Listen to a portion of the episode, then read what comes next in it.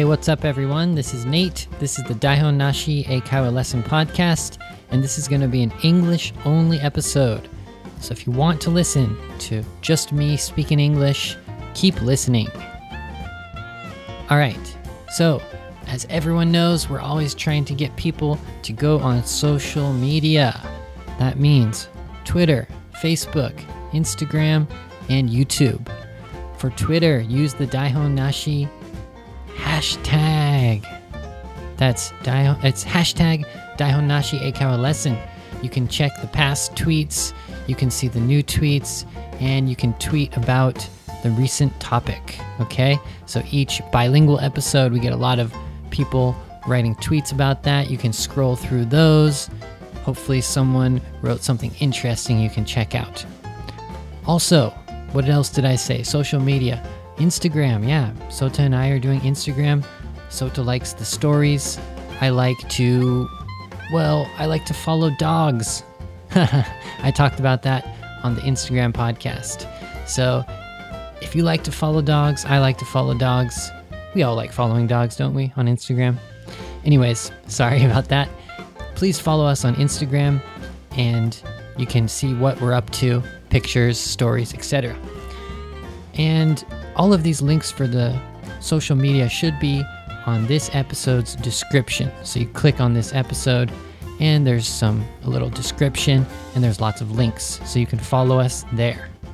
Of course, as I mentioned, Facebook and YouTube also. Facebook is the Daihon Nashi uh, Eikaiwa lesson Facebook and YouTube is Sota's YouTube. Okay, that's all for the announcements. Let's get started.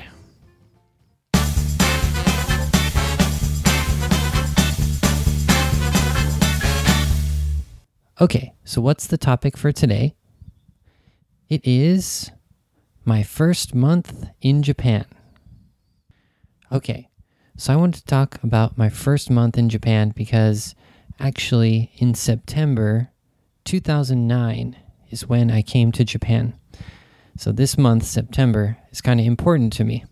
It's like my Japan anniversary, my Japan anniversary, my anniversary for coming to Japan and working in Japan. So I want to talk about that first month that I came to Japan. And maybe you can, you know, relate or you can compare like if you have ever gone abroad or to a different country, um, you know, or in the future if you want to live in a foreign country, I'll try to give you an idea about, you know, living in a new country uh, for the first time. So let me tell you about a couple things uh, that I learned or that I experienced in my first month living in Japan. Okay, so first, a quick little background. I came to Japan in 2009 to work at an English school, and I came, I think it was September 1st or 2nd. And uh, after I got to Japan, uh, one of the managers, or I think it's a trainer of the school, met me at the airport with some other new teachers. And we went to a hotel and we stayed at that hotel for a week while we were doing training. And throughout that training, I had a lot of fun. You know, I met uh, the other new teachers. We could experience Japan in that first week together. So, you know, we hung out at night. We went to the izakaya, of course. That was probably the coolest thing at the start was the izakaya, right? So, I guess in America we have bars, but we don't exactly have the same thing as an izakaya. So that was kind of cool that first week I was there. After that first week, I I started working at my school. And today I'm not going to talk too much about that, but one thing was that my boss and my you know the assistant managers at that school helped me to do a lot of the difficult things like for example, get a bank account, get a cell phone, you know, do all those things that you need to to live. Like you need a futon, and you need, of course, you need an apartment. You need all the things set up for you. So I was really lucky. My school and my manager and my assistant manager and some of the other teachers helped me to do all those things. One thing that I just mentioned was the futon. I wanted to talk about that this was actually, well, I was actually excited about using a futon. It was kind of a new thing for me. You know, since I'm from America, I had always slept in a bed. I only used a futon when I was like spending the night at my friend's house or when my cousins came to visit my house and we didn't have enough beds for everyone, so one person would use a futon. So I guess in Japan you have the sleeping futon. It's like only for sleeping. But in America we have a futon. It's kind of like a couch and you so it's like it's like a futon, but it's in three different sections. So when you fold the sections, you can fold them so it's three sections stacked on top of each other. That type of futon was popular. So you can use it as a kind of couch. So you can stack it into three pieces and you can just sit on it like a couch. Or, you know, when someone comes to your house to sleep, then you kind of unstack it and flip it out. And then the three pieces um, make the whole futon and it becomes like a Japanese style futon. Anyways, I had experienced those types of futons. So whenever I used that, it was kind of exciting. It's like, oh, my friend was spending spending the night at my house, or you know, it was always something special. So I was actually excited about using a futon at first, and I think I I didn't really, yeah, I don't think it bothered me using a futon for that first month I was in Japan. I think it was after a couple months or maybe a bit later that I realized I can't sleep with a futon. I can't sleep with just a futon. The thing is, it was just, I don't know, too hard or I'm just not used to it. So, well, actually, you know, I think the problem with it was that it was in a loft. So I'd have to climb up to my loft and then the futon was on top of the loft. I think the big problem was that it was actually the loft, it wasn't the futon. But the loft was just a little bit too short. So when I sat up, my head would hit the ceiling. it was just too short. So I'm not sure if my problem was with the futon or with the loft that it was just too short. I was living in a really small apartment, so that was probably the problem. In the end, after I had lived there for two years, then I realized 100% that I can't sleep on a futon because I had I had stayed in an apartment um, for that school for two years, and uh, after that two years, I slept in a regular bed, and it was amazing sleeping on a regular bed compared to the futon.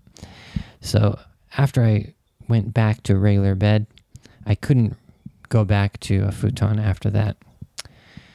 So, um, yeah, sorry I got sidetracked there, but uh, the futon situation, the sleeping situation, not sleeping on a bed, that is something that I experienced in the first month I was in Japan that I was actually excited about. But later on, about a year or two later, I realized it was not for me. So I had to switch back to a bed. Okay, so um, I talked about how my school kind of set up the basic things for me, and I just talked about futon. Now I want to talk about ah getting lost. Yes, this is something that happens to you when you go somewhere for the first time or you live somewhere for the first time. So, when I first came to Japan, I didn't really understand how complicated, how how complex, how difficult it was to go from one place to another place, especially in a busy area. That was probably my problem. Well, I started out in Osaka, in the city in Osaka. So I didn't have a chance to experience like a local small city. I'm sure it's easier if you're in a small town. I started out in the big city. And I remember I really wanted to, what did I want to do? Oh, yeah. I wanted to go to a gym. Okay. And this was uh, in Osaka near Umeda Station. And what I did was I I searched on my PC, so my my laptop, and I found the map to to get from the subway station to the gym. And on the map, they looked really close to each other. And I noticed that I just needed to go north. So I needed to walk north uh, to get to the gym. So I thought, oh, it's easy. I'll just get off at Umeda Station and I'll walk, you know, in the north direction and I'm sure I can find the gym. So I didn't have a smartphone at this time. I didn't have any map. I was just going by, oh, I need to go to Umeda Station and go north and I'll find the gym. Well, that was a bad idea. I realized really quickly that to get somewhere in the big city in Japan, you need specific directions. You need to know which exit to take. You need to know all the streets and probably some landmarks. A landmark is the thing that can show you where you are. So, like, it's a big sign, or oh, there's a 7 Eleven here. So that's somewhere you can judge where you are. I realized very quickly that you can't just check a map and then go by memory. You can't remember exactly what to do because there's so many small streets, etc. And the biggest problem was the exit situation. You know, being from a small town in America, I never realized that a station, like a train station, could have so many exits. Yeah.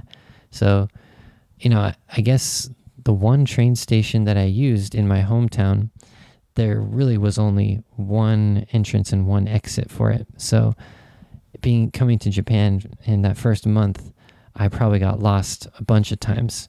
But the one time I got lost the worst was that time that I tried to find the gym and it was in Umeda.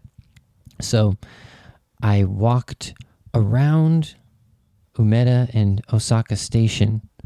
Literally, I walked around the whole thing like once.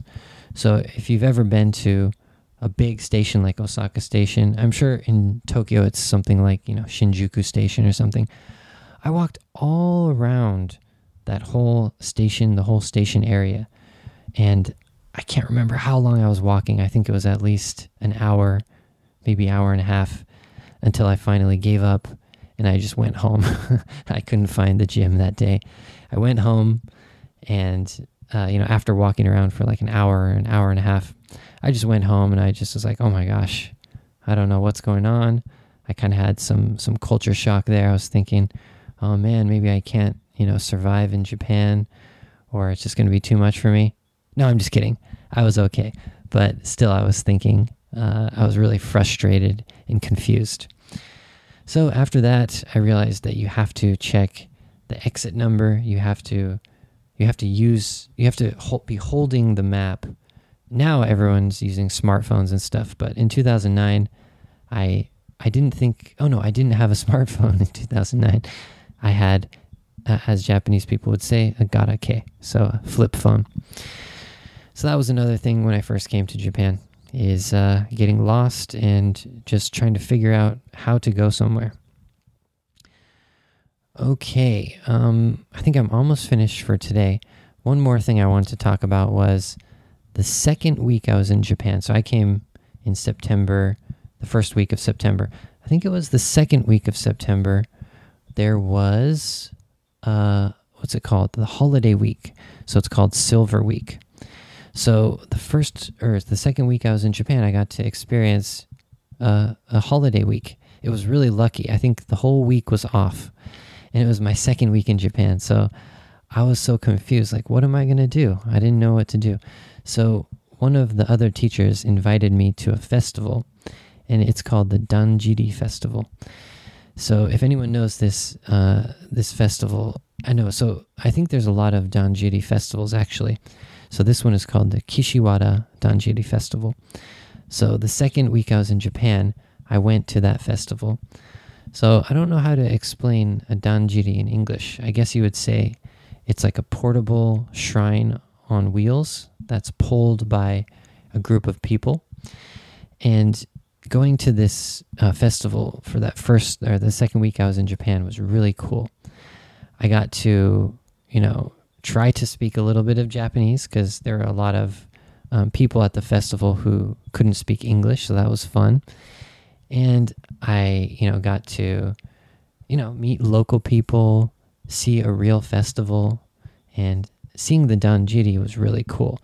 I had never seen anything like that. So, yeah, I think uh, it's important um, when you first go to a new place to do something scary, something exciting. I think the Danjiri Festival isn't really scary, but it was really new for me. It was a, just a completely new experience seeing the people pulling the um, portable shrine and yelling. And before I went to the festival, my coworkers said it's a dangerous festival. And um, at night, I remember what was the best part was a lot of the people went home around you know seven or eight, but uh, me and uh, another teacher we stayed there until really late, and we got to you know meet the local people. We got to watch them do these wrestling competitions after the um, after the normal festival. We actually were invited to walk around and hang out with one of the um, one of the teams that was pulling the shrine. So we got to actually help pull the shrine a little bit, and of course, drink and laugh and have fun with the local people. So yeah, um, that was one experience I had the first month I came to Japan. All right, so that's all I have time for today. Just to recap, um, I was talking about the first time or the first week and the first month I came to Japan. Uh, luckily, I had people help me to do the basic technical things, but I didn't have anyone help me to avoid getting lost or, um, you know, some other things like that. So, uh, yeah, so when you first go to a country, um, have you had any problems? Did you, um, how, oh, I talked about the futon too. So I'm wondering, what does everyone think about, you know, sleeping on a futon versus sleeping on a, a bed?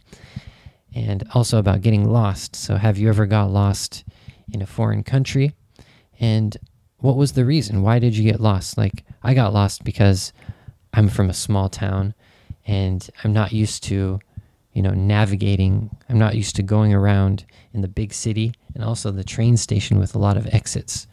So, if you got lost in a foreign country, why was that? Is it because you're not used to driving or you know, maybe you didn't have Google Maps.